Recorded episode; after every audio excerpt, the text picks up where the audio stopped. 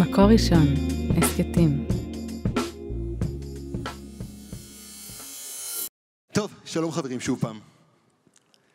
אייל גבאי, יושב ראש קופת אה, חולים אה, מאוחדת, מה שלומך? אמ, כמו עם הגל, הולך אפשר ומשתפר. לומר, כבר לפני כמה שבועות הכריזו בכלי התקשורת תם הטקס, אפשר כבר להכריז תם הטקס? אני לא יודע על איזה טקס אה, מדברים שהוא תם. כל יום יש עשרות אנשים שמתים בבתי חולים מקורונה. אנחנו רואים כל אחד ואחת, והם יקרים לליבנו. אני לא חושב שאפשר להכריז שתם. אני לא בטוח שאנחנו הבנו איך אנחנו חיים עם המחלה הזו, ומה שבעיניי יותר גרוע זה שמכניסים את הציבור לשאננות, ויש הרבה מאוד דברים שצריך ונכון לעשות, ואם הציבור יהיה שאנן, בסוף אני מאמין מאוד גדול באחריות האדם על עצמו. אם הציבור יהיה שאנן, אז מה לעשות, הוא לא ייקח אחריות על עצמו. אבל למה לא הצלחתם? כשאנחנו חגגנו זמישות וחגגנו ברוקדים עם כוכבים, אמ, אני ככתב בריאות הייתי בשטח ואני ראיתי את הקריסה של בתי החולים והרגשתי שאני צועק ואף אחד לא מקשיב. ואתם בכלל בקופות החולים, זה היה נשמע, השארתם קו וגיליתם זמישות, כמו שהגדיר הפרופסור מטות. אה, תראה, אחריות, מה שעשיתם, ההתנהלות של קופות החולים הייתה מכוונת לא להניף אה, דגלים אדומים בזמן האומיקרון אז, בשיא? אני- אז אני אגיד כך, אה, מי שנפגש עם המתים, סליחה על הביטוי הקשה, מי שנפגש עם המתים בסופו של דבר אה, הם בתי החולים. אז מטבע הדברים שהם חיים את המצוקה אה, בצורה הרבה יותר קשה, אנחנו פוגשים את החולים היותר קל שנמצאים בבית, מדברים עם המוקד. דרך אגב, להבין איזה דרך הלכנו, אם בהתחלה אה, שהתחילה הקורונה במדינת ישראל, רופא היה צריך אה, לדבר פעמיים ביום עם החולה. היום אצלנו הוא פוגש גם אדם אנושי, גם אה, טופס ממוחשב כל יום בקופות אחרות, ויש לי יכולת להשוות, אז אפילו זה לא קורה. אה, אז הקופות פחות פוגשות את האירוע הקיצוני בסוף, אבל אנחנו כן פוגשים את האדישות בחיסונים. אתה רואה את המספרים. אני פעם, אה, אם היו מתחננים שאני אעזור כן, בלהביא אבל אני רוצה, אני, אני רוצה שתאמר, ת- בואו אנחנו כאן ביחד, בוא תאמר את האמת, איך התמודדתי עם המעגל הזה? כי אם אני הייתי מקשיב לתקשורת ולדברים שאומרים בממשלה, נשמע שאתם צינון קל. לא, אז זה ממש לא כך, אה, והרבה אנשים הגיעו לבתי חולים. אה, צריך הרפואה לזכור- בקהילה שרדה את האומיקרון כן, הזה? הרפואה בקהילה שרדה כי היא בסופו של דבר, כשמגיע אירוע קשה, אז היא יודעת לשלוח לבית חולים, אה, ובאירוע היותר קל, אז היא יודעת לאתר, וידענו לאתר טוב את אותם אלה שהיו זכאים לתרופות החדשות, אבל אה, כשאני מסתכל על המוכנות שלנו לגלים הבאים, כשאני מסתכל על המוכנות מבחינת חיסונים, כאן אני מתחיל לחשוש. בסופו של דבר, שני דברים עשו את הגל הזה יותר קל. העובדה שהווירוס נחלש, אבל גם העובדה שאנשים היו מחוסנים. כל אלה שחלו... שלושה מיליון לא היו מחוסנים בתחילת האומיקרון. נכון, ואם אתה מסתכל באופן יחסי מי הגיע לבית חולים, אז אותם אלו שלא היו מחוסנים הגיעו יותר לבית חולים. אתה מסכים עם הגישה הרווחת שמגיע להם? חס וחלילה, אני לא... אה, עם כל זה שאני מאוד דוגל באחריות כל אדם על עצמו, אני לא מאחל לאף אחד לא לחלות ובטח לא למות. אני חושב שכל אחד במסגרת האחריות העצמית חייב לעשות את המקסימום בשביל להגן על עצמו, והמדינה, באמצעות קופות החולים, מספקת רשת ביטחון. אז איפה זה הנקודה? אתה יודע, תמיד מדברים על מתנגדי החיסונים, על כל אלה סרבני החיסונים, כמו פתיתי שלג ייחודיים או חדי קרן שמאמינים שהם שונים והם בוגרי האוניברסיטה של החיים ולא מתחסנים. אבל לא מדובר בזה.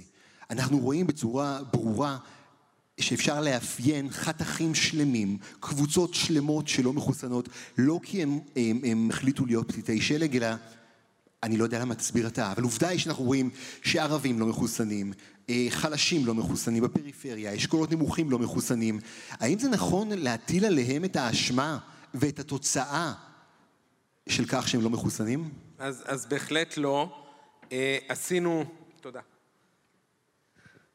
עשינו מאמץ אה, מרבי אה, להביא באוכלוסיות מסוימות להעלות את שיעור החיסון. בואו ניקח את האוכלוסייה החרדית שהיא מאוד קרובה לליבנו במאוחדת.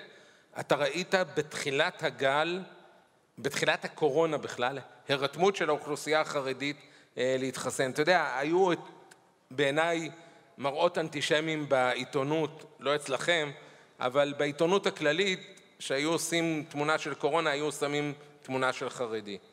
אני לא ראיתי התגייסות כמו של החברה החרדית להסביר ולשכנע בתוך החברה על הצורך להתחסן. אבל מה קרה עכשיו?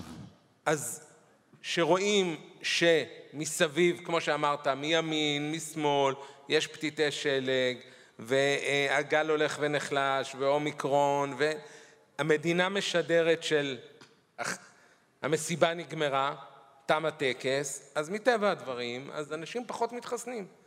אה, אני בעיניי, המהלך המשמעותי, ואני לא מבין את המדינה, איך היא לא עושה את זה, הרעיון נמצא לפתחם, חייבים לעבור ממה שהם ויתרו עליו, מעונש למי שלא מתחסן, התו הירוק וכולי, למצב של תמריץ חיובי. תנו תמריצים, כסף למי שמתחסן. כסף ממש. כסף ממש. בוושינגטון חילקו קנאביס, גראס למי שמתחסן, אולי זה פתרון, אבל בסדר. יש פתרונות בדמות מס הכנסה שלילי, נקודות זכות, כל מיני דברים כאלו ואחרים. אם אנחנו מקבלים את העיקרון שמי שמתחסן עוזר לא רק לעצמו, אלא לסביבה, עוזר לכולנו להשאיר משק פתוח, מוריד את העומס בבתי חולים, חייבים לתת לו חלק מהיתרון שהכלכלי שיש לזה לכלל המדינה להעביר אליו. מחלקים פה כסף לכל כך הרבה דברים אחרים, לנושא הזה משום מה אין. כי אתה יודע, זה לא נשמע טוב, אתה אומר, הממשלה תשלם לי בשביל להזריק לי. הממשלה תשלם לך בשביל שאתה תעשה צעד שעוזר לך ועוזר לסביבה שלך. כן. אה, בהחלט. אתה חושב שהחודש האחרון אמ, ומניין הנספים, אה, רק ביממה האחרונה עלה ב-130 אה, בני אדם, אנחנו מדברים על עשרה אחוז מעשרת אלפים ההרוגים הנפטרים היו רק בגל הזה, שלושה אחוזים אה, מכל הפרק הזמן הזה. אתה חושב שהיה אפשר לעשות משהו אחר? ואל תגיד לי סגר, זה לא עמד על הפרק. לא, היה צריך להוריד את כמות המגעים, אבל זה ירד לחלוטין מהפרק.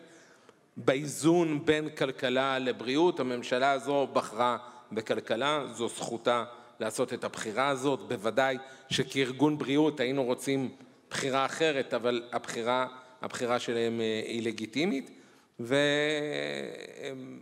וכל אחד יכול להחליט אם זו הייתה הצלחה או אם זה היה פחות הצלחה. יכול להיות אולי שטעית? כשהציעו לך, דובר על האפשרות שתיקח את מנכ"ל משרד ראש הממשלה, בקדנציה של ראש הממשלה נפתלי בנט, היית צריך לענות לה, ואולי אתה היית עושה משהו שונה? תראה, אני חושב שהאירוע הזה, שיש בן אדם אחד שחושב שהוא יכול להציל את המערכת, הוא אגדה. אפילו ראש ממשלה, ואני חושב שראש הממשלה היום פוגש את עד כמה אה, לא הכל תלוי בו, אה, אין בן אדם אחד שיכול לשנות או להציל או לנווט את הספינה למקום אחר. היו כמה כאלה בתולדות מדינת ישראל, בן גוריון, בגין, אה, אפילו במידה מסוימת רבין, שהצליחו לנווט את המדינה למחוזות אחרים. זה בדרך כלל לא קורה. אה, ואתה יודע מה, אפילו ציניות, שאמרו סביב הממשלה הזאת, 80 אחוז מוסכם ומה שלא יש זכות וטו בממשלה, מי שמכיר את הממשלה זה מצחיק, הרי לכל אחד מהשרים, ואלקין הזכיר, הזכיר כאן קודם את אפילו את השרים לאיכות הסביבה, לכל אחד מהשרים יש יכולת בתחום משרדו להבעיר את הקואליציה בענייני מחלוקת. חוץ מלאחד, ראש הממשלה אין לו שום משרד תחתיו, שהוא יכול... משרד. אבל לבוא איתו בחשבון. התפקיד שלו זה לנסות וליישב, אבל כל אחד מהשרים יכול להבהיר בהחלטות שלו, שהוא לא צריך אף שר אחר, יכול להעביר את העימותים, ומה שלצערי הרב אנחנו רואים שבמקום באמת להתקדם ב-80% המוסכמים, אז השרים פה מחדדים כל אחד את העמדה שלו והולכים לקיצוניות. בקיצור, אתה כל יום קם בבוקר ומודה לאל שאתה לא בכיסא הזה. אז אני, אני רוצה להגיד לך רק משפט אחד. תראה, כולנו כאן היינו יכולים לחלום לפני כמה שנים על ההתקדמות הטכנולוגית שהגיעה לעולם הרפואה. אה, היכולת לפגוש, ואנחנו היינו הראשונים שהכנסנו את היכולת לפגוש את הרופא באופן דיגיטלי, לפנות אליו, לקבל תשובות, מרשמים. בקורונה ראינו את זה עובד מצוין. אם כל המשק הישראלי היה הולך לכיוונים האלה, היינו נמצאים שנות דור מבחינת פריון העבודה קדימה. תחשבו כמה זמן אתם, לוקח לכם להגיע למוקד של טלוויזיה רב-ערוצית, שלכאורה מבחינה טכנולוגית היא אמורה להיות לפני קופות החולים. אנחנו עשינו המון כדי להנגיש את הרפואה במדינת ישראל, אבל, וחשוב להגיד, כדי להבטיח שמדינת ישראל, שאזרחים יקבלו רפואה מאיכות, ממדרגה ראשונה, זה לא די בכל התהליכים הללו של הנגשה.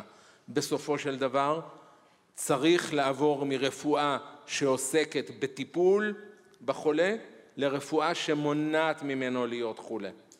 ובזה אף אחד לא מתעסק. תסגור את בתי החולים עוד חלילה. אני אומר שלהגיע לבית חולים זה חצי כישלון.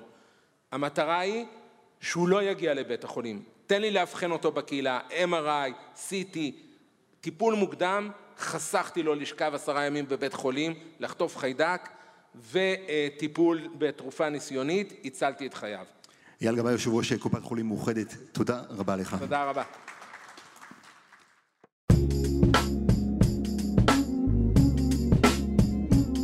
מקור ראשון, הסכתים.